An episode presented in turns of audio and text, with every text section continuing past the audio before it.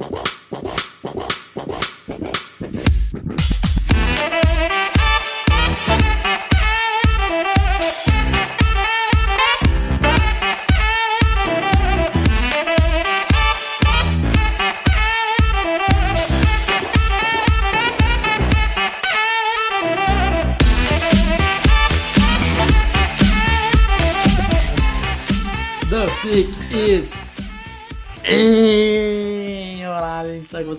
Mais um podcast do On The Clock.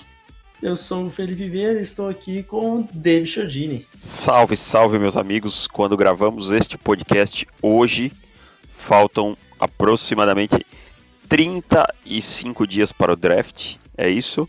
Então, logo, logo estaremos no, no dia tão esperado. Felipe acha que falta muito. Eu acho que esse ano está passando mais rápido que o, que o usual. Então, estamos, estamos prontos para o, para o, o draft. O processo do draft, para mim, deveria ser resumido muito, encurtado muito, bastante tempo, assim, porque, vamos falar a verdade, né? Só, a NFL termina a primeira semana de fevereiro, gente. Aí você tem fevereiro inteiro, março inteiro, abril inteiro. Tem necessidade de tudo isso. Aí a Não, gente começa a ouvir gente que chegou agora, que é sentar na janelinha, falando de fulano né, de Oliver linebacker. Ah, DK Metcalf. DK que não- Metcalf é, só corre uma rota. Entendeu? Então, assim, se fosse em começo de março, a gente não ia ter esse- esses papos. ser tão Não ia dar tempo. Não ia, Não dar, ia dar tempo. Exato, exato. Seria melhor. Mas enfim, é bom que dá tempo da gente vender mais o, o nosso guia, né? Tem esse Sim. fato. Que, aliás, se você não comprou, você está perdendo tempo. O guia está mara, como diria seu Ladir. Está maravilhoso. É, modéstia à parte, ficou muito bom. E visualmente também ficou mais bonito, além do conteúdo estar melhor. E você pode dar uma notícia para quem comprou o guia, Felipe, uma notícia que você já tweetou hoje à tarde, sobre uma extensão, se é assim que posso dizer. É verdade, sabe quando você adiciona aquele seu DLC, compra aquele DLC no joguinho, no FIFA, pra você ter aquela cartinha. Eu não jogo FIFA há 5 anos, então talvez eu esteja falando bobagem. Mas pra comprar aquela, aquele jogador diferente, ou pra jogar aquele modo com cachorro em vez de jogador. Então, nós lançaremos uma DLC, um add-on para o, o guia. E o melhor que este DLC será totalmente gratuito. Nós faremos uns reports de, de alguns jogadores que nós sentimos falta, né? E eu já comecei a ver. Já comecei a ver tape para fazer o report de um jogador hoje. Quem é o jogador que você está fazendo? Conte Justin para o público. Lane. Justin, Justin Lane, Lane. cornerback de Michigan State. State. É, então, acho que terão Tem uma primeira-. Dê uma primeira impressão sobre Justin Lane. O que, que você tem a dizer? Eu acho que ele é, ele é um bom cornerback. É, mas eu não sei se todo esse hype que há por trás dele, assim, de alguns analistas, né? Tem alguns caras que falam dele em CB3, já vi gente falando em CB1. E daí acho um. Se você for assistir tape dele com esse pensamento, você vai se decepcionar. É o que eu vi também. Eu não vi nada assim. Não vi um jogador especial como muitos muitos quiseram taxar para mim. Eu vi um bom jogador no que eu vi, mas não vi um jogador especial. É, acho que ele tem bons quadris, nada é, excelente, mas tem bons quadris em comparação com alguns cornerbacks dessa classe. Acho que ele se destaca, porque é aquilo que a gente já tem falado há algum tempo. Não achamos essa classe de cornerback grandes coisas, né? Então, Uhum. por isso ele acaba ganhando um, um hypezinho, assim. Mas, no geral, acho que não é um jogador para ficar tão empolgado, assim, como alguns analistas. E São poucos, eu vi uns três, umas três pessoas falando, assim, é, dele nesse nível, né? Uhum. E falando de quadris fluidos, semana que vem, por pedido do, de nossos ouvintes, que nós ouvimos as sugestões dos nossos ouvintes, Matheus Queiroz mandou uma mensagem para mim lá no, na DM no, no Twitter, perguntando sobre o que, que a gente quer dizer sobre quadris fluidos, como que identificar quem tem e quem não tem quadris fluidos. Então estou preparando um material, talvez para semana que vem, provavelmente semana que vem sai, comparando, né, é, quem tem quadril fluido e quem não tem. Então, provavelmente a comparação será entre Byron Murphy no lado positivo e daí no lado negativo eu ainda estou pensando se eu farei sobre Iman Marshall de USC é, de Ken Webster, Joe Miss, de quadris não fluidos tem bastante. Tem, é, é, mais fácil de achar. É mais fácil, é mais fácil. Então, até pegando até jogadas do, do Combine mesmo, que fica mais fácil, né? Os jogadores fazendo a mesma coisa. E, e daí eu vou falar um pouco sobre isso. E acho que para ficar um pouco mais claro quando a gente fala qual é o fulano que tem quadros fluidos qual que não tem. Não sei se esse conteúdo será para assinantes ou não, mas se você não for assinante, é, assine, porque tem vários conteúdos desse tipo, assim, que nós, é. nós estamos fazendo e agora vamos fazer mais. E essa semana, por exemplo, tivemos conteúdos exclusivos para assinantes sobre o Brian Burns, né? É, o, o Ed de Florida State, que, que você fez aí na quarta-feira. E teve hoje, hoje, quinta, no caso, ontem, né? que é quando a gente está gravando na quinta-feira, que é sobre o Dwayne Haskins. Alguns pontos que chamam a atenção dele, é, como por exemplo o ball placement, a capacidade dele atlética que não é tão ruim quanto falam, que muita gente pega lá. É aquilo que você falou, o nego chega agora, senta na janela, aí vai lá, vai pegar o tempo do combine. Ah, esse cara não tem habilidade atlética. Não é por aí. Não é por aí que a banda toca. Existem outras coisas. Lógico que ele não é um Kyle Murray correndo com a bola, esse tipo de coisa, mas é, existem outras coisas a serem avaliadas, especialmente na posição de quarterback. Então eu fiz uma análise interessante sobre alguns pontos que chamam a atenção no, no Dwayne Haskins e por que, para nós, ele é o principal quarterback dessa classe. Exatamente. Então, Davis, vamos para o tema de hoje. Mas Não, vamos comentários. Ah, você, você me assusta assim. moral bico, Davis? Você me assusta, assim. Você me assusta. Você não espera molhar o bico. Já diria é. o personagem que falava isso. Zorro Total. Mas enfim. Nossa, que Deus o tenha. Total. É. Posso aceitar os comentários? Diga, diga. Bom, primeiro eu vou mandar um abraço especial. O Eduardo Salvador, o Henrique, ele é nosso leitor aí há, há bastante tempo inclusive já tem o guia e tal, e ele pediu que eu mandasse um abraço especial para o Henrique, o filho dele que adora futebol americano, que é torcedor do Corinthians, do, peraí, eu até eu anotei aqui, Corinthians, Florida Gators e Carolina Panthers. Ele é um menino Olha. quase perfeito. No Panthers ele desandou, mas o Corinthians. É, é, no, no Panthers ele desandou, sabe? Mas de resto o menino tá num bom caminho. Então um abraço, Henrique. Obrigado por, por você nos prestigiar junto com teu pai aí. Uh, espero que vocês tenham gostado do guia e continuem acompanhando com a gente. Um grande abraço. Mas um vamos aos. Para a família deve ser legal ter filho assim que acompanha o esporte com você, deve ser bem bacana. Um é, e o, Edu, o Edu é torcedor dos Jets. É, vamos ao. vamos aos aos recados aqui, aos comentários. Vamos. O, o Lucas Giovanni Castro Brogni, o meu conterrâneo aqui de Jaraguá, mandou: Fala pessoal, excelente podcast novamente. Minha dúvida de hoje: em um cenário que Nasir Adderley saiu antes da 21, quais desses jogadores vocês pegariam para o Seahawks se fossem o GM caso estivessem na Bird? Chelsea Garner Johnson, Christian Wilkins, TJ Hawkinson ou The Andrew Baker? Responde primeiro aí. Pode, pode responder por mim e por você, eu tenho certeza que a resposta será a mesma. Christian Wilkins. Exatamente. Christian Wilkins, o melhor jogador, é o jogador que vai impactar imediatamente na, na Bird, ah, no, um jogador que está mais alto na sua Bird, que vai impactar imediatamente no, no jogo. Então, tá, tá um, um, passo assim dos demais, não tem, não tem por que titubear aqui. Você consegue uma escolha de, sei lá, de top 12 é, lá na 21, você não pode pensar em, antes de puxar o gatilho.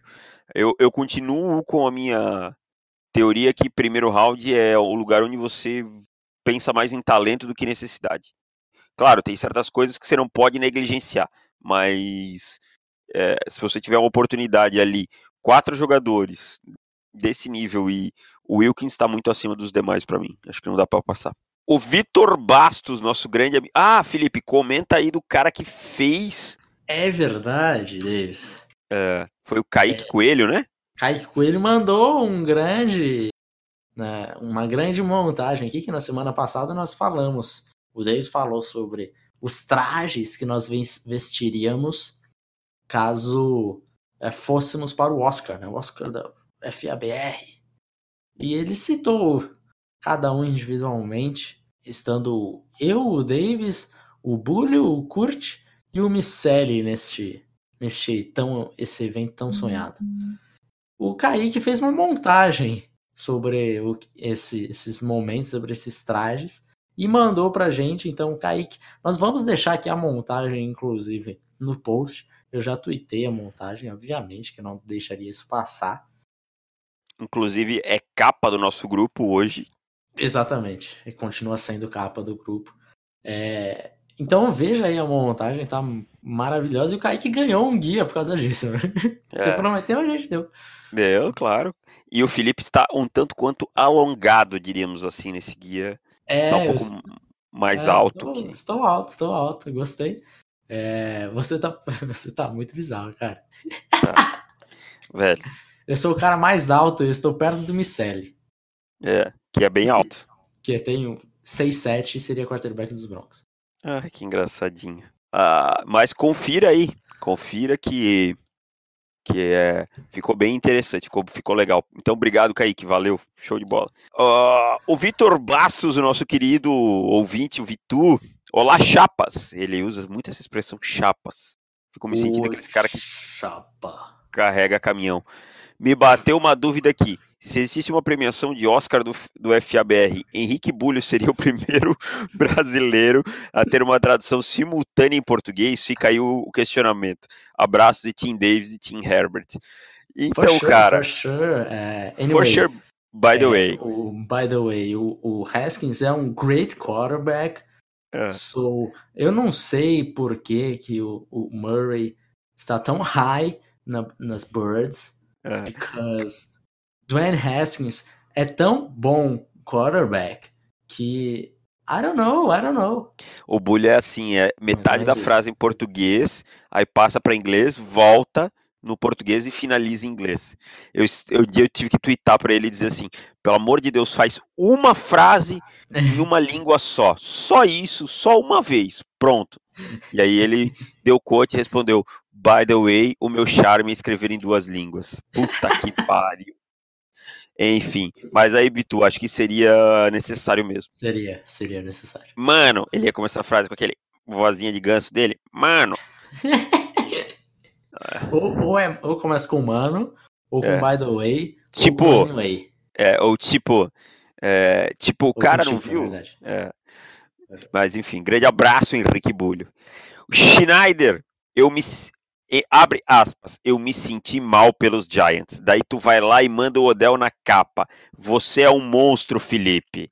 É verdade. O Felipe falou que se sentiu mal pelos Giants e aí bota na capa do post do, do podcast o Odell com a camisa dos Browns. Com o uniforme dos Browns já. Dos Browns. Então o é Felipe, porque, assim, ele é sádico. porque a gente precisa demonstrar o destaque do, das movimentações na capa, né? Então, não dava para colocar outra coisa senão o Odell. Você acha que ia colocar o Match Paredes? O é. Center não vende. Agora não vende. o Odell vende. Entendeu? Como diz o nosso amigo Anthony Curti, QB é sexy. Né? QB é sexy. É sexy, vende.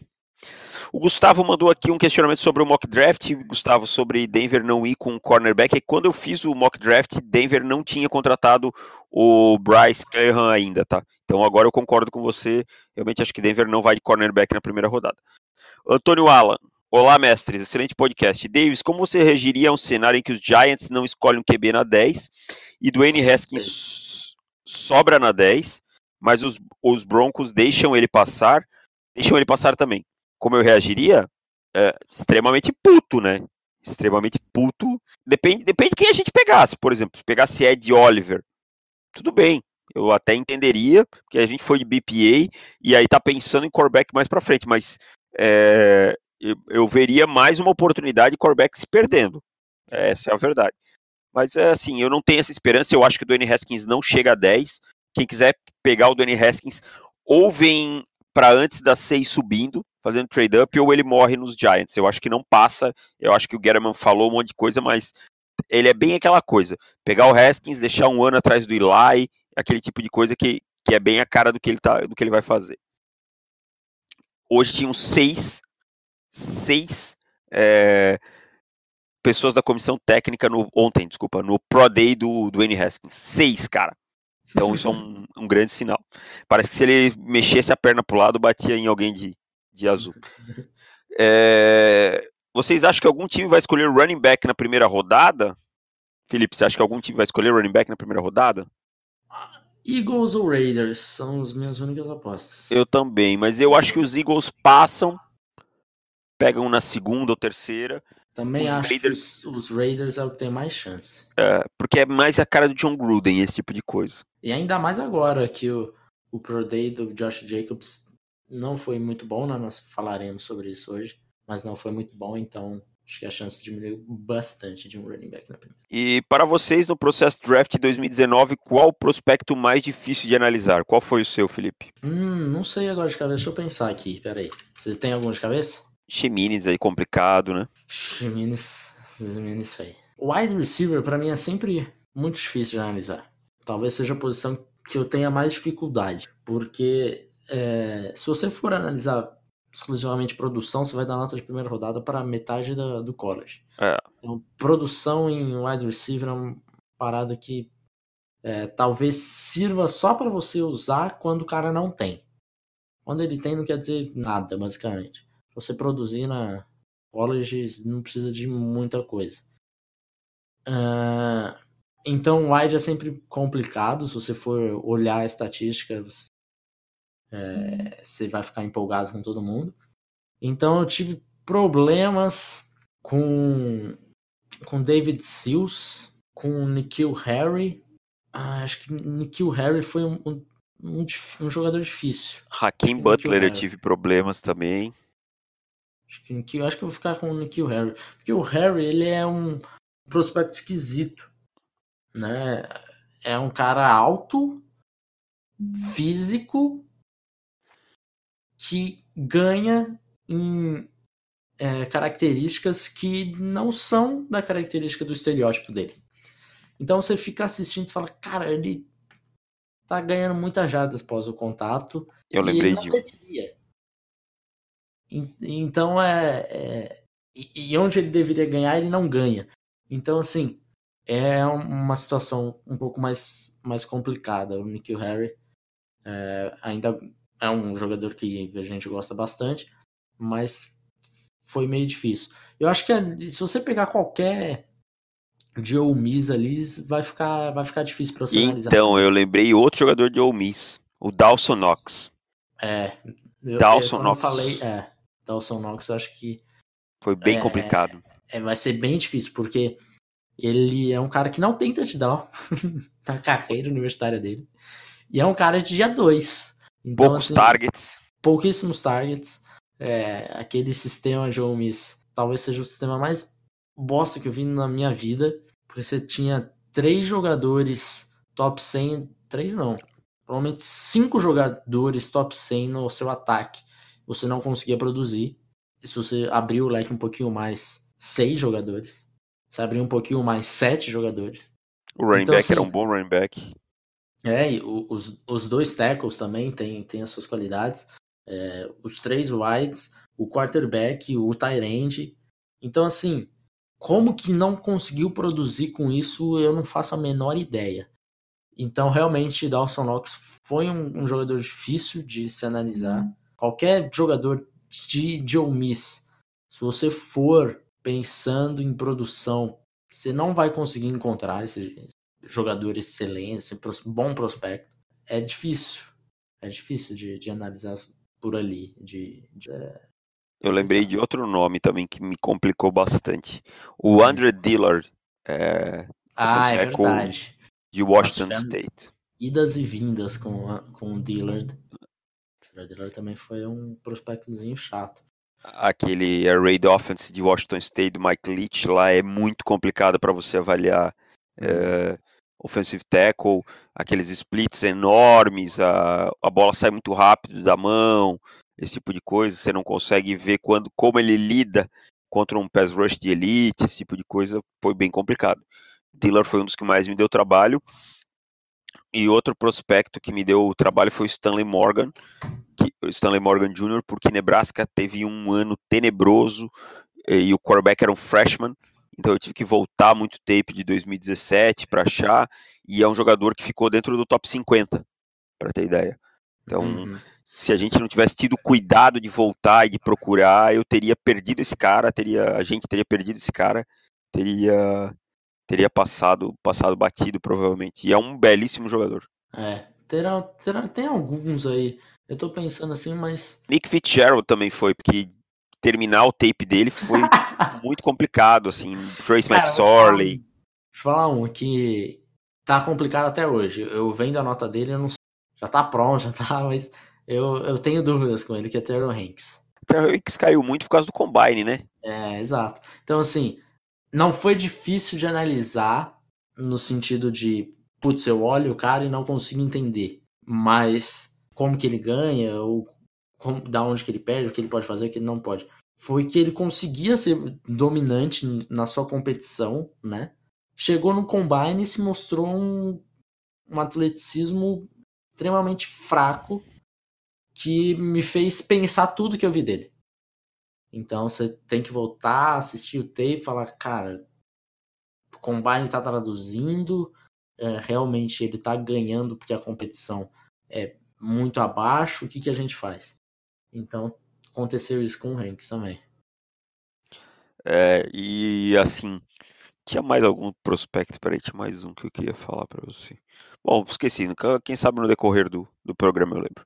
Mas tem. Ah, outra coisa que eu queria falar é que acontece muito assim.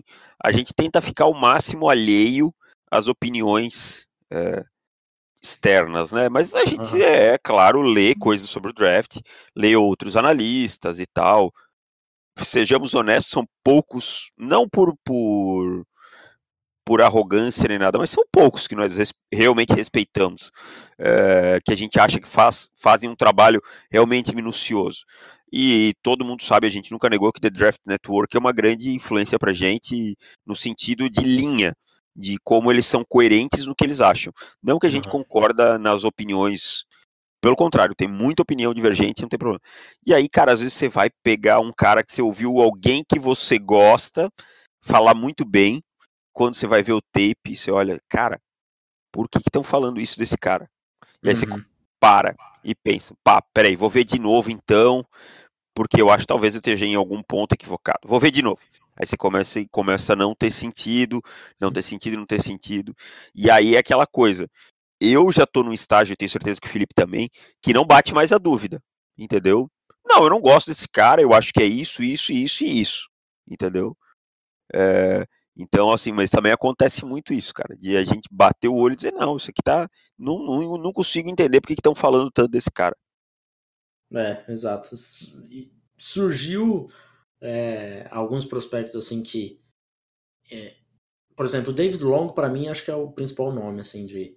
Eu não ver ninguém falando do cara e eu assisti o tape, vi um, dois tapes e falei, cara, esse maluco é especial. Aí assiste mais, porque você fala, não é possível, eu tô perdendo alguma coisa aqui para ninguém tá falando dele. E daí você fica assistindo, passa a assistir mais.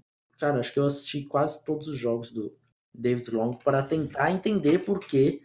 E daí chega um ponto e fala, não, não tem porquê. Ele é bom e as pessoas não estão falando, não sei porquê.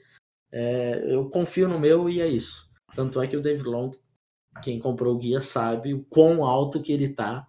É, acho que é, é, o mais surpreendente do guia, assim, em questão de divergência, do quão alto que ele está em comparação com outros analistas. Né? É. E aí falo também, aí vou citar um jogador que foi assim, que eu bati o olho, depois veio a ser falado, não, ah, não é, ah, o Davis falou antes que todo mundo, não, mas depois veio a ser falado e tal. Mas quando eu bati o olho, eu falei, cara, esse cara é especial, que é o Charles Omenihu de, Texas que eu bati o olho e eu fiquei ensandecido, mandando mensagem pro Felipe, dá uma olhada nesse cara, dá uma olhada nesse cara. Não pode ser que ninguém tá falando desse cara. Olha esse cara aqui, porque esse cara é bom demais. E aí depois apareceu o hype ao redor dele e tal. Mas é um jogador sensacional também. Beleza, vamos passar para o próximo comentário. O Joselito, que na verdade. Ah, tá, peraí, tem mais um aqui antes. O Marcos Felipe. Ouvi alguns podcasts atrasados em 93 o estado milagre de Neymar no Carnaval 2019. Davis, o que você faria se você fosse coach desse eterno menino a respeito dessa recuperação miraculosa? Eu ia dizer: vem cá, Ney, vamos conversar. Chega aqui. Hoje tem jogo, você vai começar fora, tá? Você vai começar fora para depois entrar e resolver. Você é o cara. Quando ele olhasse no relógio, 90 e 89 e 45 eu ia chamar. Pode vir agora, queridão. Vem aqui. Ah, não vai entrar? Tá fazendo escândalozinho, não quer entrar? Então senta no banco e espera mais uma vez. Ele ia aprender algumas coisas. Joselito, que na verdade é o Gabriel José, que sempre comenta aqui. E aí, seus pelancudos que gostam de draft BBB. Opa, pelancudo não, jovem. Tô indo na academia às 6 horas da manhã, tô evitando o carboidrato depois das 18 horas para me chamar de pelancudo. Pô, eu, tô, eu tenho aqui a capinha do Jadson, mas ela é durinha, não, não pelancudo não. Né? E o Felipe nem gordura não tem hum, na carcaça. Venho a questionar-vos sobre Jazz Ferguson, Jalen Ferguson, né? O que acham do menino e quais. Jazz mesmo. O, o que... Jazz de Northwestern State. Ah, tá. Eu achei que era o. Ah, tá. Agora que eu me liguei de quem ele tá falando. Jazz Ferguson. O que acham do menino e quem são os seus crushes of hype? O que, que você uhum. acha do Jazz Ferguson? Eu vou confessar que eu vi um tapezinho dele só. Não é, tenho é, então, muita opinião. Eu acho que ele teve. Eu assisti tape dele essa semana. Ele é... pode entrar na lista do DLC ou não? Hum, talvez, talvez. Porque eu fui. Só, só tinha um dele no YouTube, né? Que e foi que eu vi, então. Não tem o tape de Northwestern State. E, e daí eu, tá, vou assistir o, o, jogo inteiro de Northwestern State mesmo. Eu acho que, que ele é um, um cara bom para dia 3. Tem 6'5", é, 225 libras, se não me engano. É um cara que é, é rápido, apesar do, do tamanho dele. Mostra um bom atleticismo. Mas acho que ele ainda precisa melhorar muitas coisas em questão de rota. Começando pelo release dele. Release of coverage. Mesmo off coverage, o cornerback estando 10 jardas é, distante. Ele faz coisas que tipo, não tem necessidade. Levanta o pad muito, muito cedo. Enfim, tem bastante coisa para trabalhar em questão de, de route running. Mas pelo atleticismo dele, eu imagino que vale a pena uma escolha ali no, no dia 3, né? Partida. Então, é... quem são seus crushes of hype? Quem é o seu crush of hype, Felipe? David Long, né? David Long, exatamente. David Long. Com esse o meu... nome de ator pornô. o... o... não sei, o Charles Omenihu dá para considerar off, off ou não? Off hype, eu acho que não. Acho que não. Não? Então é o Stanley Morgan Jr. É, Stanley Morgan. Isso. Stanley Morgan Jr. é o, é o meu garoto. Acho eu, que esse cara vai surpreender muita gente. Tenho, tô com, tô com o, o, o, a conta premium do Fanspeak. E eu tô fazendo alguns mocks, né? Quase que diariamente, porque eu gosto de perder meu tempo.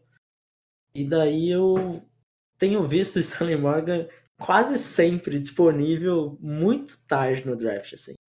É. Quase todas as boards que eu faço. Então, tem alguns que eu pego ele na sétima rodada. Nossa, eu tive que pegar ele na sétima.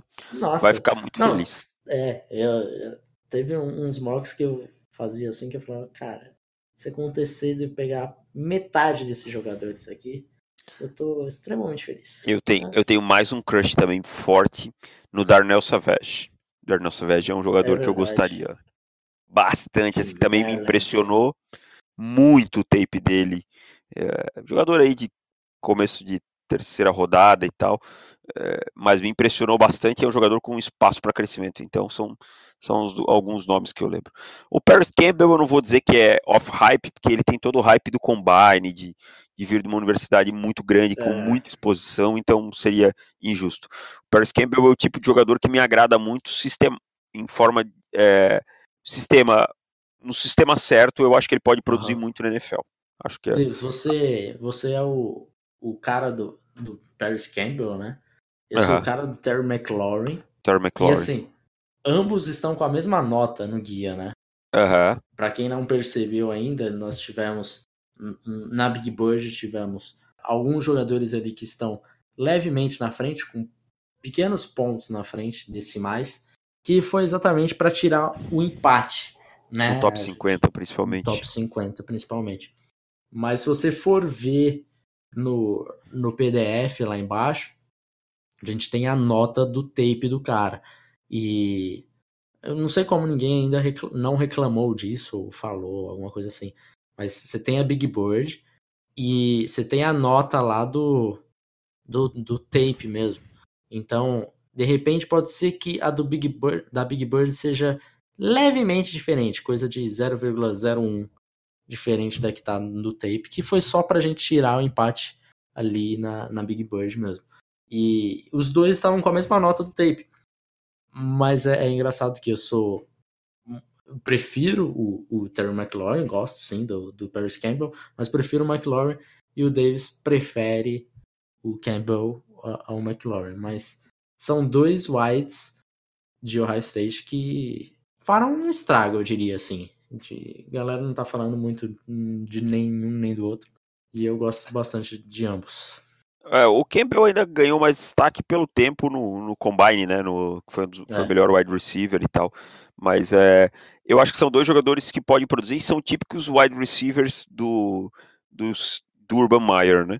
Nossa, muito rápidos. né, é, muito rápidos. É, às vezes não, não tem lá aquela fluidez nas rotas que, que você gostaria, não tão prontos, mas as que executam, habitualmente executam muito bem. E, e são jogadores de velocidade e aceleração e principalmente jogadores capazes de produzir com a bola na mão, né? São jogadores uhum. que é aquele que é aquilo que ele tem no sistema dele, sempre teve no sistema dele, que é o que é o dê a bola na mão do seu playmaker e deixe ele fazer a mágica. Então são quando você é scout, às vezes as pessoas não entendem, é, falo com alguns torcedores de algum time que ah, mas esse cara ele se encaixaria perfeitamente nesse time e tal. Quando a gente faz scout no on the clock, a gente faz scout para o jogador como um todo. Eu não posso esperar que ele encaixe em algum time ou alguma coisa assim. Eu tenho que analisar ele como um todo. Claro. Agora, se eu sou scout de um time, aí não, aí eu vou olhar o que me interessa. Por exemplo, eu acho hoje que o Greedy Williams talvez esteja fora da Big Bird de Denver. Por quê? Porque o Vic Fangio falou que tackle não se negocia. Entende? O jogador, para ele, o jogador de defesa tem que taclear com muita intensidade e acima. É uma característica que o Greedy Williams não tem. O hum. Greedy Williams deixa de ter nota de primeiro round para mim por causa disso? Não, longe disso. Só que não se encaixa pro que o Vic Fangio quer. Então ele vai lá e vai riscar esse cara da board dele. Então é assim que funciona. E aí, aí, eu, aí vou chegar onde eu queria chegar. Se você é um scout de Ohio State, você vai saber exatamente o que você está procurando. Principalmente na posição de wide receiver. Jogadores muito rápidos, com muita aceleração e com capacidade de produzir depois da recepção. E aí, quando você vai, é, é um time e está procurando jogadores com essa característica, com certeza acompanhar o High State durante a temporada vai, faz, vai, ser, vai ter uma grande chance de encontrar o que você quer. É, sai. Todo ano sai um Paris Campbell de, de Ohio State. Lembro hum. quando ele. Quando o Kurt Samuel correu 4-3-1, exatamente ao mesmo tempo que Paris Campbell, olha só que surpresa. e em seguida o John Ross correu 4-2-2, né? Uhum. Então foi o 4-3-1 mais decepcionante da história do Combine, porque foi ninguém 4... tava falando 4-3-1 do, do Kurt Samuel. E 4-3-1 é, é um tempo. É rápido que a bexiga, exato. Foi é excelente, melhor cara. tempo do, do, do Combine. Aliás, de, de wide receiver, né? O Jamie Aldin fez 4-3-0. Uhum. Mas é, desse ano, então assim, realmente é um excelente tempo. E só que o Samuel teve um, um azar desgranhento de em seguida vir o John Ross com 4-2-2. Então ninguém foi a, foi a seguinte, né? Foi a seguinte, foi a seguinte. Isso que eu falo ali de Ohio State já vem desde os tempos de Flórida, do, do Urban Meyer. Vocês lembrarem do Percy Harvin, que era assim, mais alguns outros nomes, entendeu? Apesar do Percy Harvin não ter tido um combine tão bom, foi 4.41, mas é, é, são jogadores com essa característica e que, então você pode ter certeza que com o Ryan Day o High State vai continuar dentro desse sistema de, de jogadores muito velozes que produzem depois da recepção. Ah, o Gabriel ainda pergunta aqui, off-topic, estou me engajando na vida de coach aqui no Brasil, o que vocês me dariam de dicas e de locais para procurar conteúdo para me aprimorar nessa nobre função, nessa ingrata função, diria eu? Cara, minha dica é: nunca deixe de estudar. Players first, scheme last. Veja o que você tem na mão e depois monte o sistema. E terceiro, o material na internet tem X&Os, um monte de sites legais aí que você pode procurar. No Twitter tem um monte de treinador é, de high school, coach Singleton e alguns outros que eu sigo você vai lá, procura na minha. Entra lá no meu perfil e procura por coaches. Lá você vai aparecer alguns, são caras bacanas de você seguir. Então, literatura. Bebe na fonte, cara. Vai lá fora, com todo respeito a todos os treinadores daqui.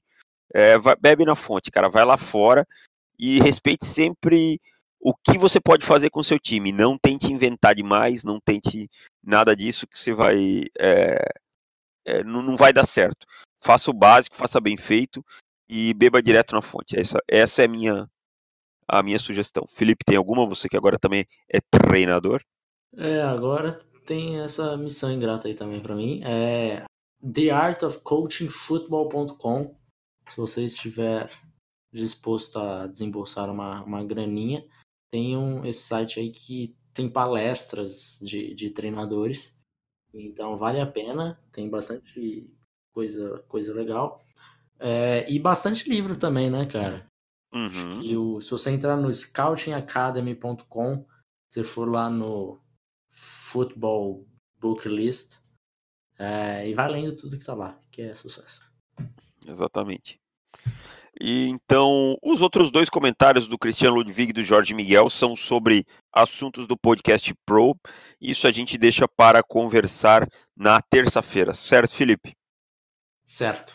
Então, vamos para o tema de hoje, que já está atrasado esse podcast. Já estamos ah, empolgados demais. Mas hoje nós... gravação já. Estamos conversando, conversando. Isso aqui é informal, é, tem toda aquela.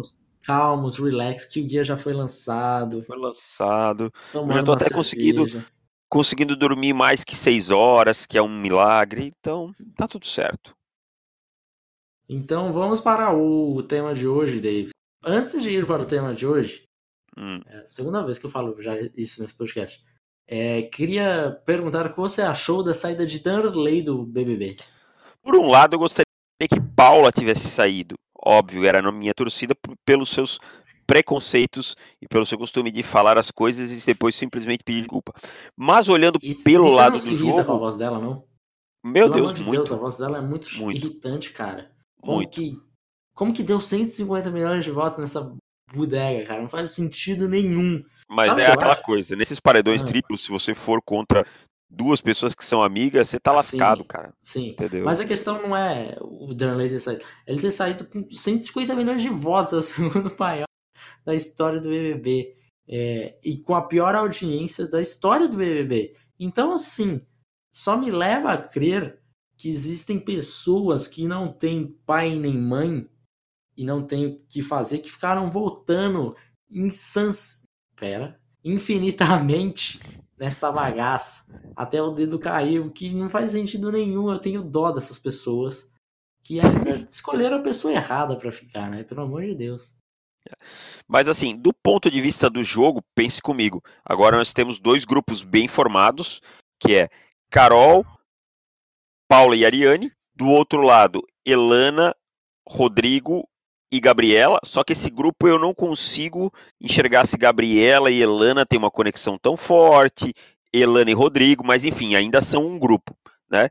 E agora a Rízia e Alan, que estão flutuando, ganham muita importância no jogo, né? Porque tem é dois verdade. grupos formados com números iguais, Alan tendendo mais pro lado de Carol e o grupo ali, como é que era o nome do camarote lá? Era Vila Mix aí, para a galera do Vila Mix e a galera do baile da gaiola, a Rise atendendo um pouquinho mais. Mas flutuam por, por, ambos e tal, e eu vejo o grupo baile da gaiola um pouco menos unido nesse momento. As, a, os elos não são tão fortes. Então o jogo começa a ganhar contornos melhores. Isso, pelo menos isso, né? Então vamos esperar, porque tá bem bosta esse BBB até agora. e temos a Risa, que é a pessoa mais anti-reality show da história Sim. de um reality show. É. Não faz sentido nenhum ela ter passado na seletiva de um BBB. Não. Porque ela é a pessoa mais sabonete que existe no mundo, é, que fica mais em cima do muro do mundo, que eu estou bastante irritado com isso. É. Porque, Por que, que você está indicando ela ele? Tira... Ai, não quero, fala com ele depois. Foda-se que você vai falar com ele depois. Fala pra mim agora que você, por que você tá tirando ele. Cara, é. coisa. Ah, mano. Davis, a gente precisa ir no BBB, cara. Eu também. Eu Vamos. provavelmente seria eliminado logo porque eu sou muito Sim. antissocial. É... Não, nós. Se a gente fosse. Ou se alguém produtor do BBB, convida aí o Davis que seria excelente. Agora, cara. a gente ia já... montar o grupo já. Já ia fazer, não, vamos eliminar esse maluco aí. É. Montar voto, sim. Sim, é, é jogo, meu irmão. Ah, meu amigo. Uhum. Tá lá pra ficar na piscina, não, meu amigo. É. Agora, você já parou pra pensar se os caras chamam a gente pro BBB na época pré-draft? gente... eu, eu, eu dizer, vai pra PQP com esse teu BBB aí, meu irmão. Eu não quero saber disso aí, não. Você tá louco que eu vou perder o draft? Você tá maluco? Não, tem que ser pós-draft. Ou pelo menos. Eu posso até sair antes, né? É. Sai um pouquinho antes para acompanhar o processo inteiro. Exatamente. Mas ou se não, você, quando eu ganhasse a prova do anjo, você me mandava uma, uma mensagenzinha falando. Ah, uh, os Trevor Panthers. Lawrence, Trevor Lawrence teve visita com os Panthers hoje. Oh, eu ia dizer, Felipe, os Panthers pegaram o, sei lá, o Drew Locke. Pegaram o Drew Locke. Trocaram o Newton por pelo, pelo Jordan Tamu. Jordan Tamu e o Nick Foles. E deram oh. um contrato, deram um contrato igual do Gruden pro Rivera. eu ia sair do BBB, pedir pra sair, falar, não é possível, me deixa ver se é isso é verdade. Ou ia ficar lá já aceitando a derrota, né? É, ah, vou ficar aí. Os tá. últimos dias de felicidade da minha vida. Tá tudo certo. então, Deus, vamos para o Pro Day. Tivemos alguns Pro Days essa semana.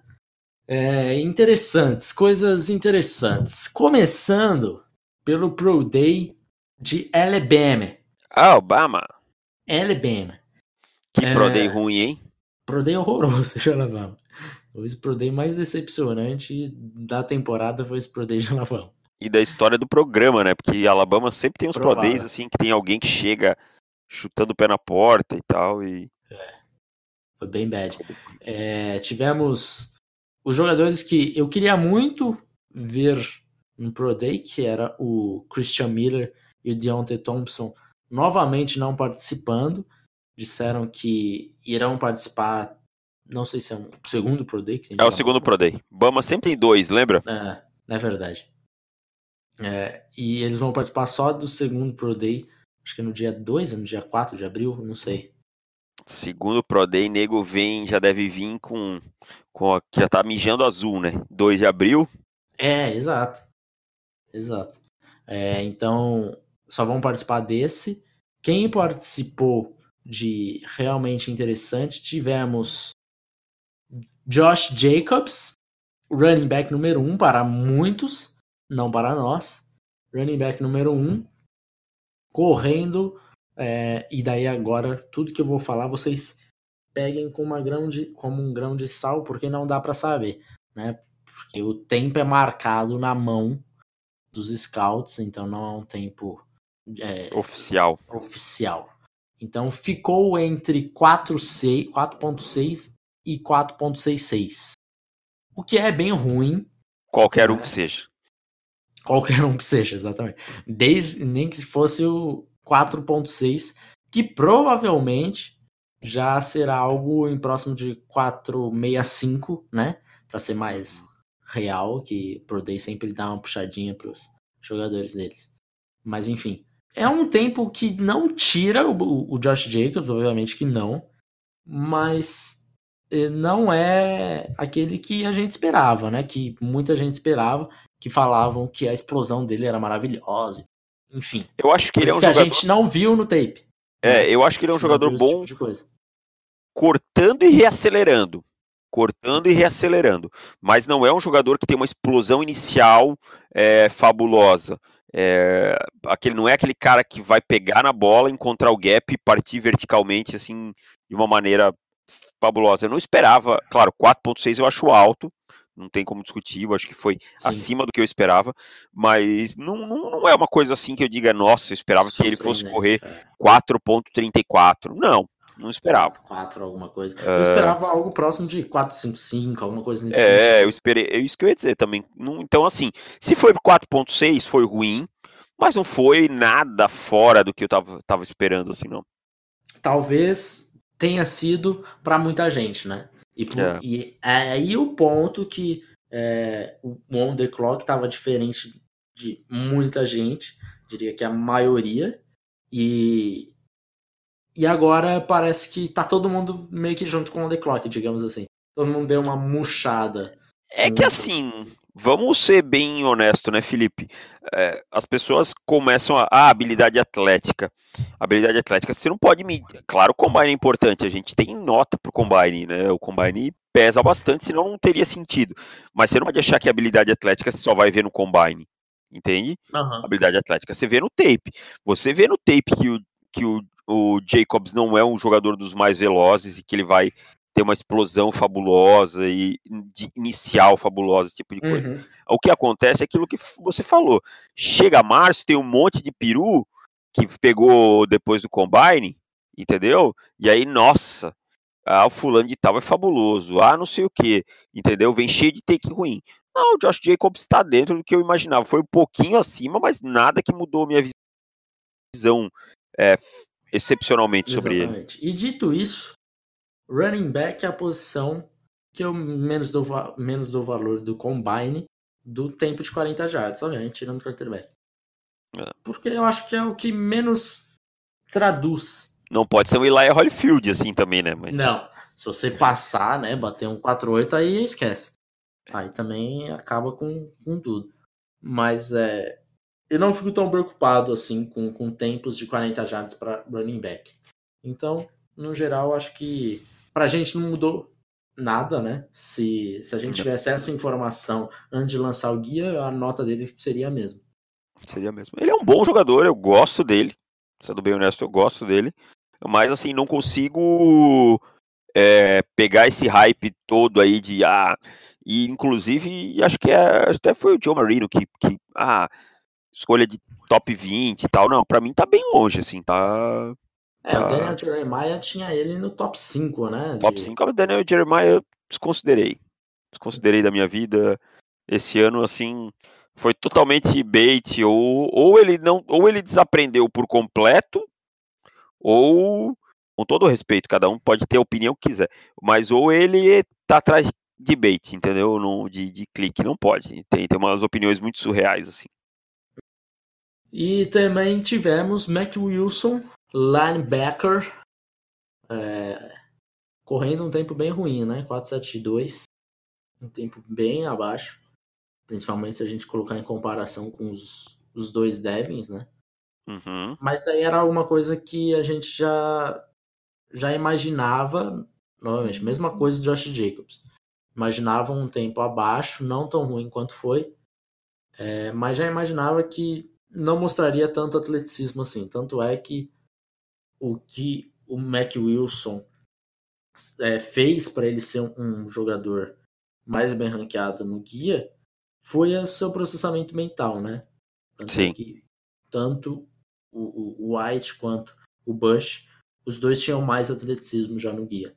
Uhum. Então, o que, que você tira desse 472? Te preocupa? Não, não me preocupa tanto, não. É, também o White é o. Oh, desculpa, o, o, o Mac Wilson é um jogador que ele acaba compensando essa, essa falta de atleticismo com o, com o processamento dele. Ele acaba antecipando muito. E isso acaba compensando. Eu não. Claro, eu também acho que poderia ser um pouco menor. É, mas não, não é uma coisa assim que diga, ah, me tirou o sono, não, não. Aham. Continuo achando as, as mesmas coisas do, do Mac Wilson, acho que também não mudaria nada na nossa nota. Não é um jogador que eu esperava um, um, um atleticismo acima, acima da média.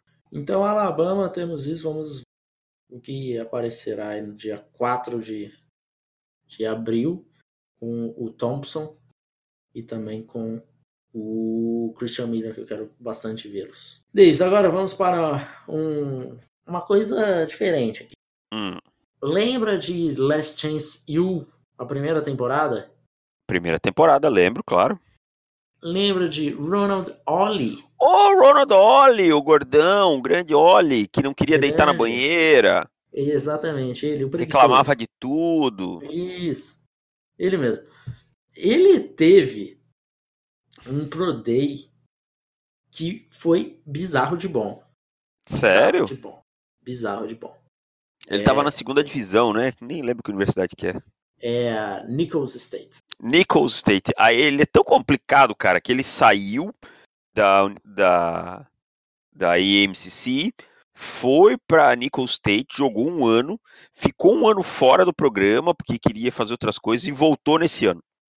Cara, ele é muito confuso. Então, agora a questão que é. Vou, vou falar o, o, o combine que ele teve.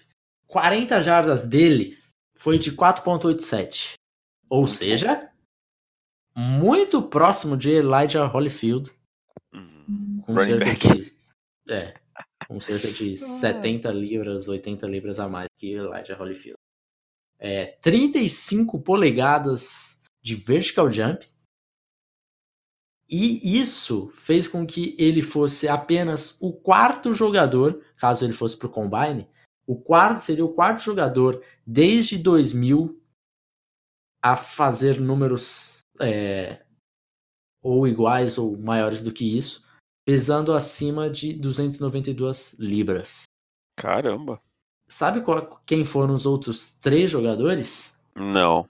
Não Robert sei. Ninkedich, Tyson Alualo e Mario Williams. Três Só o Mario Williams. Só o Mario Williams jogou alguma coisa na NFL. É, isso é verdade, isso é verdade.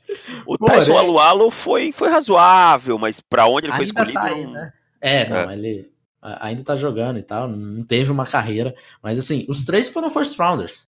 E o Ninkedich É. sumiu, né? A LinkedIn talvez tenha sido o meu maior erro da história. um Você mordeu essa aí, essa aí eu escapei. Eu mordi, eu mordi essa isca aí. Eu escapei. Caí nessa. Mas aí. em determinados momentos fui bem tentado a ela também, confesso. É, tava. O, o Spinelli estava empolgadíssimo. Eu acho que eu acabei caindo um pouco no hype do Spin, porque ele tinha que. A gente tinha que dar trade up para pegar o LinkedIn. Ai, ai, ai. Não, eu escapei. Eu, eu, eu vi que, que o atleticismo era muito grande em, em relação à, à técnica. Eu tenho, eu vou confessar um negócio pra você, tá? Você vai querer me Ah. bater e muita Diga. gente vai falar. Eu tenho um pouco de medo Hum, de Josh Allen ser jogador desse. Não, não que eu ache, eu acho o Allen mais desenvolvido tecnicamente que o Ninkedich, mas eu tenho medo do Allen não dar o próximo passo. Eu não tenho medo assim dele, não, mas. Eu tenho medo dele não dar o próximo passo.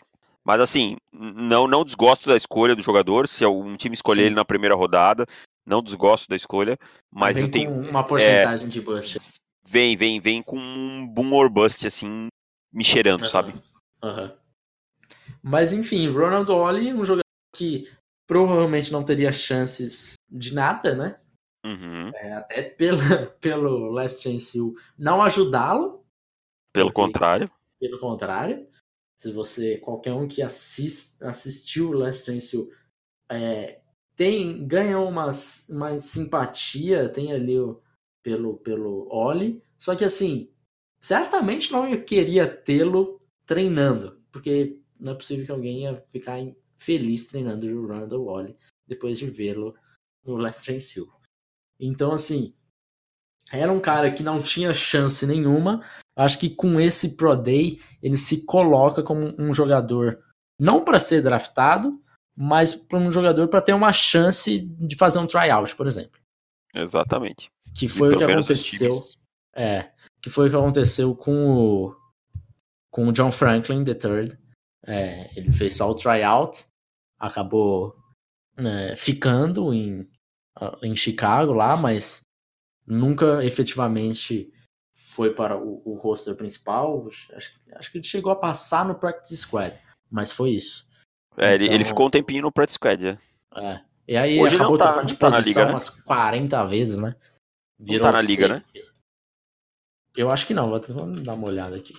ele era para ele era para ter assim, eu, eu, o que eu via no John Franklin é que ele poderia explodir num special team, alguma coisa assim, né? É, tá no Chicago Bears, cara. Tá no Bears ainda, ainda tá com contrato assinado. No Practice, né? No practice, é, exato. Tá no Practice. É... Ele, tá teve lá, um contrato... Ele tá, ele teve um contrato... maravilhoso é, ritmo, ciclo de ser contratado e dispensado, contratado, dispensado, contratado e dispensado no Practice Squad, é isso. Mas ainda tá, bom, tá, tá, então, tá, tá ganhando dinheiro, grande, né? é isso. Porra, tá aí. Pra mim seria excelente ganhar 700 mil dólares por mês. Por mês não, por ano. Por ano. Seria excelente. Mas a gente tá aqui analisando o tape desses caras. Então o Ronald Ollie se colocou, pelo menos, para ser um jogador para esse tipo, né? É, nunca vi tape do, do Ronald Ollie, então assim, não vou falar que, ah, tal, tal, mas me dava a impressão de que ele tinha um, uma chance de sucesso maior do que o John Franklin. Também acho. Parecia então, ser mais talentoso. É, exato, exato. É, se de repente ele acertou a cabeça lá, tá um pouco mais focado, de repente o cara tem a chance aí de, de fazer um roster. Mas eu acho que é mais ou menos por aí. Uh, então, torçam aí por Ronald Ollie. Seguindo adiante, temos Pro Day de West Virginia. Nossa, é. hoje rolou empolgação, hein? Ah, moleque! Então vem com nós, Davis. Will Greer, segundo alguns aí, teve o melhor Pro Day da história do mundo. Da história do Combine. Do Combine, não. Da história do draft. Foi excelente, excepcional, maravilhoso, Will Greer. Eu gosto disso porque o Will Greer é o nosso QB3.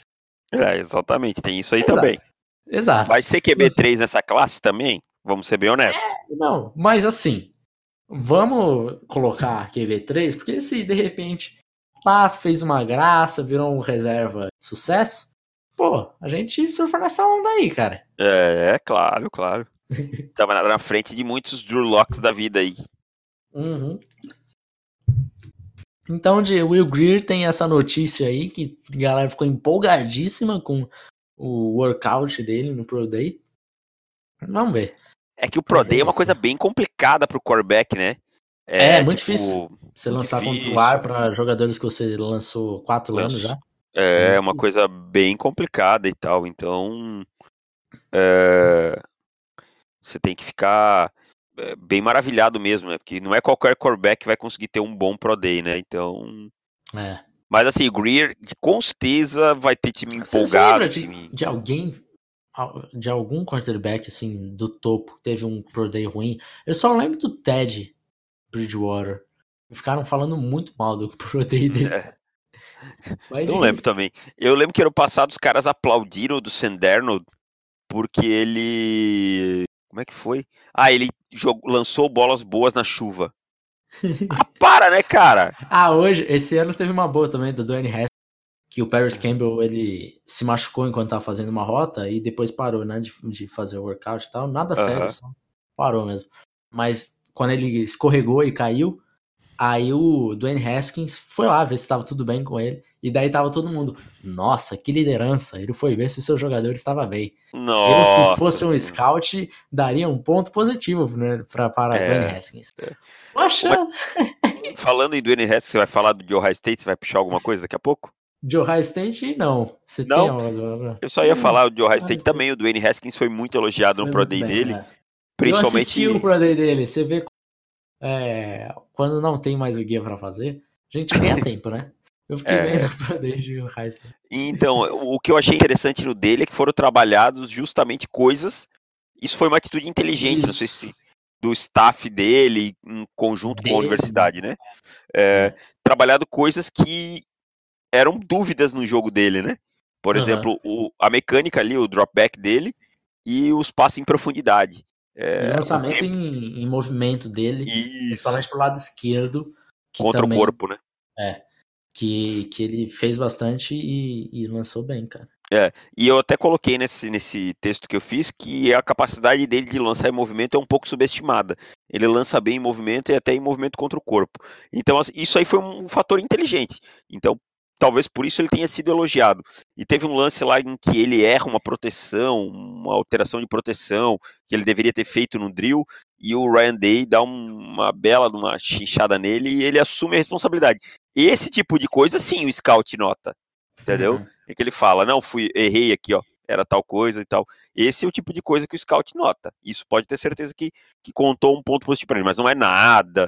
Mas assim, é, Pro Day é isso, cara. Os caras querem ir lá, querem conversar com o jogador, querem conversar com o treinador, que é uma oportunidade também. Querem falar com a família, se tiver alguém por lá, porque fica muita coisa informal, né? O cara fica andando por ali, conversa com um, conversa com outro. Até com o tio da cafeteria ele deve conversar. Uhum. Ô, e aí, o Dwayne Haskins toma café aqui? Toma, toma, e aí? Ah, o guri gente boa e tal, e assim por diante. Então, Pro Day é mais para isso do que para ver o quarterback lançando, cara. É, e o Terry McLaurin teve umas rotinhas ali que eu estava ficando empolgado com o Terry McLaurin. Ai, ai.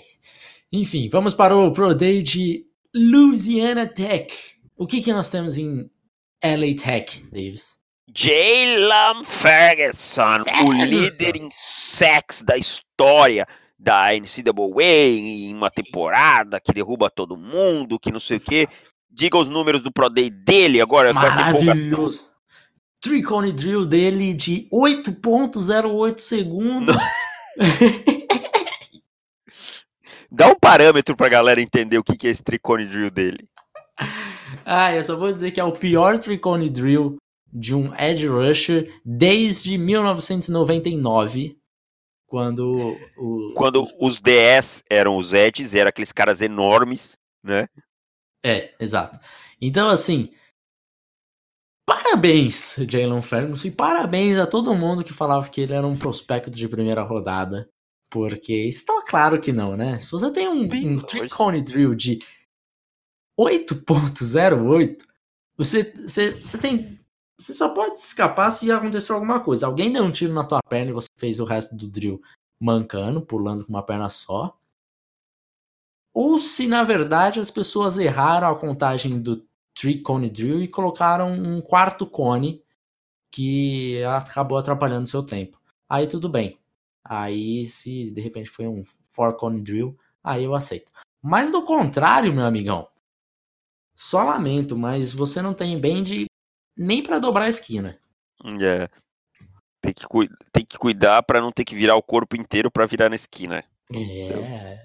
Foi uma coisa. Nossa, foi horroroso.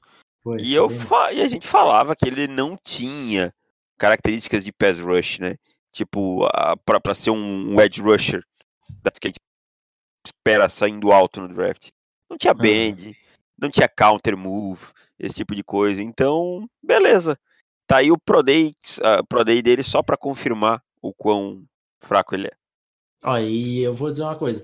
O Jonah Williams teve um Tricone Drill de 8.01 ou offensive seja, tackle. offensive tackle, que nem é, nem é um tricone drill bom para um offensive tackle, né? A gente sabe que o Jonah Williams não teve um bom combine.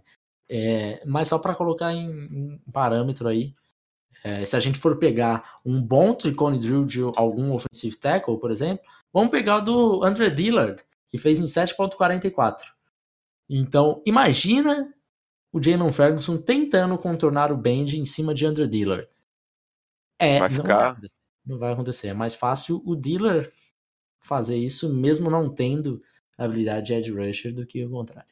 É verdade. Então, Davis, ficamos por aqui por hoje, que já uma hora e dez de gravação, cara. A gente se empolgou. Hoje foi, foi mais um bate-papo com, com o nosso ouvinte do que qualquer outra coisa, né? Aham. Uhum. E eu queria agradecer, Felipe, agradecer a todos aí que compraram o guia e estão nos dando um feedback maravilhoso até agora. A gente está sempre ouvindo coisas boas e a gente está preparado também para ouvir quem tem uma crítica, uma sugestão, porque faz parte. Mas até agora a gente só ouviu coisas boas e, e a gente fica muito feliz. Esse guia só tem sentido pra, por causa das pessoas que compram e gostam do guia.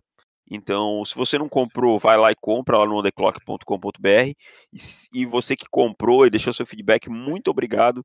É, isso que faz, faz a gente continuar firmes e fortes. É o segundo ano, né, de... Pelo que a gente tem recebido de feedback até aqui, o terceiro ano já está garantido. Exatamente. Então, pela quantidade de gente que, que comprou o guia, a gente já está bem satisfeito. É, então, obrigado a todo mundo, de coração mesmo, que é um, um trabalho que a gente faz com bastante empenho, leva tempo, é, é estressante em certos momentos, mas é, vale, vale bastante a pena. Estou muito satisfeito. Obrigado a todo mundo e um beijo e um abraço no coração. E é. quem, quem vai ganhar a prova do líder hoje? A prova do líder hoje vai ser Alan.